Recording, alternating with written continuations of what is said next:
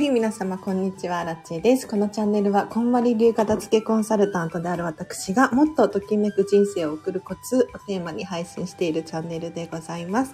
ということで、本日も皆様お聴きいただきありがとうございます。今日のテーマなんですけれど、今日は、お家に帰ったらやることリストっていう話をしていこうかなと思っております。で、今気づいたんですけど、いつもと音楽違うのかけてた。間違えた BGM を。はい。で、ちょっと着地点がないまま、私の今頭の中片付けながら喋っていくんですけれど、皆さんお家に帰ったら、まず何をしますか？これめちゃめちゃ重要なんですよ。はい。でも結論から言うと、私たち片付けコンサルタントはですね、お家に帰ってきたら、カバンの中身、カバンの中、バッグの中身を全部ひっくり返します。全部ひっくり返すってどういうことなのかっていうと、もう本当に一つ残らず、空っぽにするんですよ。なので、もしお買い物をしてきた場合は、お買い物袋から全部出す。もちろん、普段使いのカバンの中にも一つも何も残さない状態で、カバンの中をひっくり返すんですよね。これめちゃめちゃ重要なので、やってください。いや、でも、わかりますよ。荒地さん何をおっしゃいますと。毎日同じカバンで、毎日仕事で中身を入れ替える必要がないんだから、カバンから出す必要ないでしょって思う方いらっしゃいますよね。はい、すごくよくわかります。私もかつて同じことを思っていたし、なんならそういうふうにしていたんですけれど、やっぱりね、これやってみてほしい。一回、一回じゃダメか。一週間は。せめて一週間、カバンの中身を帰ってきたらひっくり返すっていうのをやっていただきたいんですよ。そうすると、何が起こるのかっていうと、カバンの中にこうレシートが入れっぱなしになってるとか、アメちゃん溶けてるとか、そういう現象がまずなくなります。ゼロになります。で、さらに、カバンの中が汚れてきたなとか、埃が溜まってきたなとか、そういうことにも気づくことができるんですよね。なので、お買い物バッグだったら、ちょっと選択しようかなっていう気持ちになれるんですよ。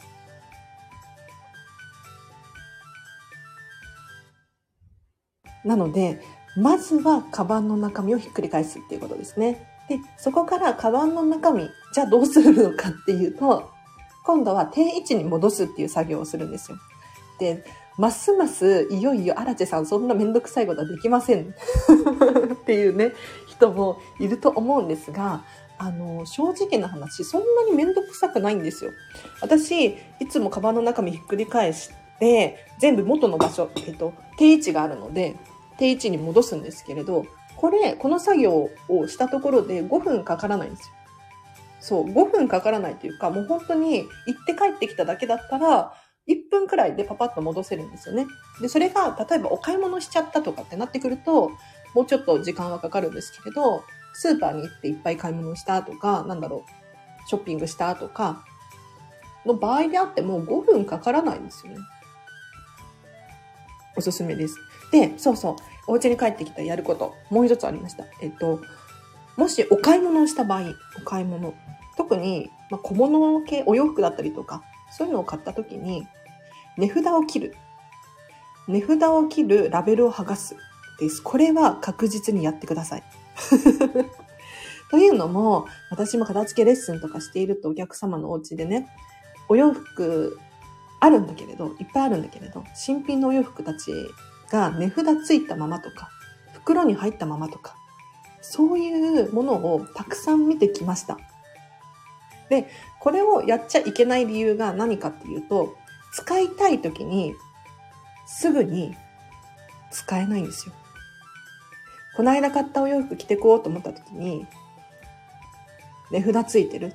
袋に入ってる？めんどくさいですよね。なので、ぜひ、帰ってきたらすぐに値札とラベルを切る。だって、ラベル付けっぱなしでいいこと一つもないですからね。はい。もしかしたら転売するとかそういう目的で仕入れたのであれば、まあ必要なのかもしれないんですけれど、基本的に買ったものって 使うじゃないですか。ね。だから、値札とラベルを剥がしましょう。はい。あと、私の場合は、お買い物、スーパーでお買い物した場合食材系ですよね。食材系もすぐに冷蔵庫入れたりとか、ストックの場所に入れたりとかするんですけれど、なるべくゴミを捨てるようにしています。明らかなゴミってあるじゃないですか。例えば、卵の入ってるパック。私はあれ全部、もう帰ってきたらすぐに捨てちゃうんですけれど、冷蔵庫の中に卵をこう入れて、パックは捨てちゃうとか。もしくは、あの、スーパーでできることもあるなと思っていて、例えば箱に入っている商品があるじゃないですか。それをもうスーパーに捨ててきちゃうんですよ。私けど、これ結構やるんですけれど、レジの、レジ台っていうのが、レジ台じゃないか。なんて言ったらいいんだろう。袋を入れる場所があるじゃないですか、スーパーで。あそこの場所に、袋詰めをするついでに、もう袋から開けちゃう、箱から開けちゃうとかして。燃えるゴミ、燃えないゴミとか、捨てれるので。捨てれないスーパーとかあるのかな？ちっちゃいスーパーだとないかもしれないですね、ゴミ箱が。なので、なるべく家にゴミを持ち込まない。これはめちゃめちゃ重要です。だから、レシートをもらわないとか、結構私はしていますね。レシートもらわない、袋もらわないとか。なんか、お買い物をこう、ショッピングするときに、いろいろ買うじゃないですか。で、はしごするじゃないですか、お店。さこっちでも袋もらって、あっちでも袋もらってって、なんか家に帰ってきたら袋だらけになっちゃうことがあって で、袋って確かに使えるっちゃ使えるんですけれど、あの、ありすぎても意味ないんですよね。心地よい、程よい物量の袋っていうのがあるので、あの、なるべく一つのお店で買ったら、もらったその袋に、あ、袋ありますとかっていうことで、お家に帰って袋を、なんていうの、まとめる手間もかからないので、これはいいですね。はい。なので、今いくつ喋った方、お家に帰ったらやることですと、まず、カバンの中身をひっくり返すっていうのですね。全部空っぽにしましょう。スーパーで買ったもの、食材とかも全部空っぽにします。で、そのものたちを定位置に戻す。で、さらに値札とかラベルとかついているものがあれば、それを剥がす、切る、捨てる、手放す。これをしてください。あと、なるべくお家に持ち込まない努力。これも大事だなって思っていて、レシートもらわないとか、まあもらう、ね、あの、家計簿つけてる人は必要だと思うんですけれど、あの、チラシもらってこないだったりとか、袋を余分にもらってこないだったりとか、そうすることで、あの、お家の中での手間が減るので、はい。箱とかね、スーパーでできちゃってもいいのかななんて思います。でなんで今日この話をしようと思ったのかっていうとですね、あの、私、アラチェは今日病院行ってきたんですよ。はい。病院に行ってきて、あ全然大したことないんですけれど、なんか骨密度が低くって、大したことあるのかな？わかんないけど。病院に行ってきて、帰ってきたんですよ。いや、帰ってくるでしょって思うんですが、あの、問題が、問題っていうかもう激おこで、本当になんでっていう感じなんですけれど、病院から行って帰ってきただけなのに、書類紙がバカみたいに増えてて。数えたら9枚増えてるんですよ。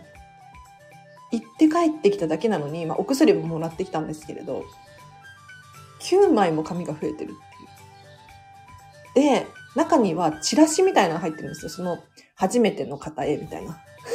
待って、待ってよと。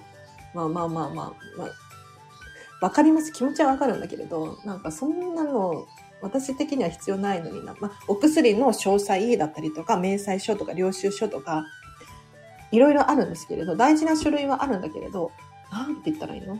次回の予約表とか、次回の予約表はだってメモればいいじゃんとか思うんですよね。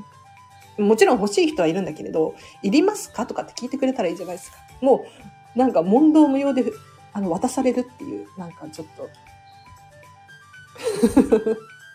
ねえ。どんどんこうやって紙や書類は増えていくんですよ。で私9枚もらってきたんですけれど、お薬関係の書類を。お薬関係じゃないか、病院って帰ってきて、いろいろ書類あったんですけれど、3枚に減りました。よかったですね。3枚に減りました。要するに6枚減ったんですよ。6枚。で、これ処分するときの、まあ、コツとして、書類の捨て方ですよね。明らかにいらないものは手放します。なんだろう、チラシとかクーポンとかわかんないけど、まあ人によるんですが、私的にはなんかアプリの、なんかお薬手帳アプリみたいなのがあるらしくて、その書類とかも本当にいらないなと思って、そう、手放しましたね。あとお知らせ、初回の人のお知らせとか。読んだらいらないですよね。基本的に。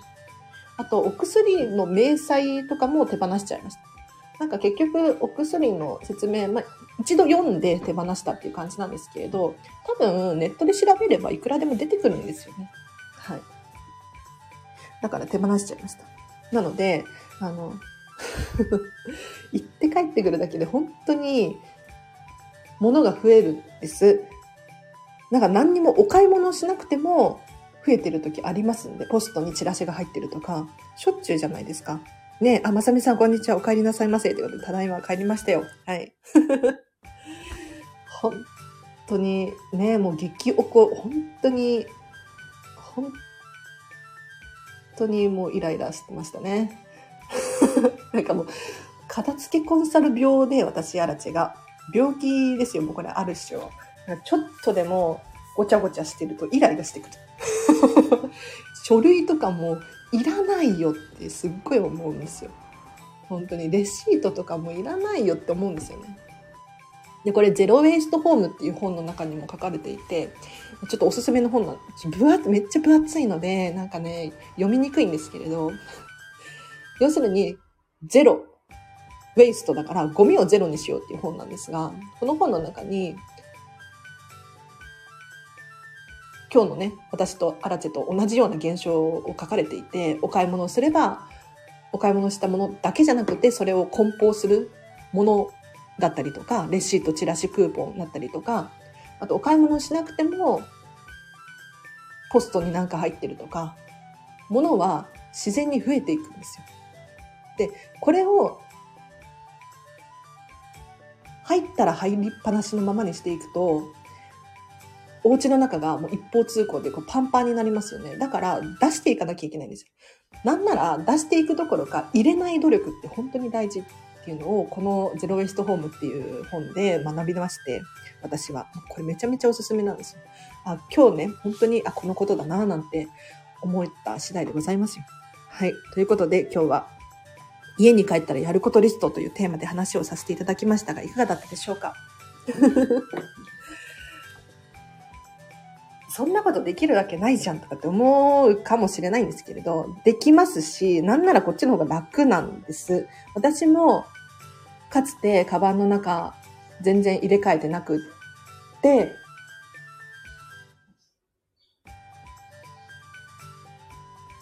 カバンの中のね、に、どこにやったっけと迷子になってる。例えば、ハンコだったりとか。入ってません？そういえばあのハンコどこのカバンに入れたんだっけなみたいな。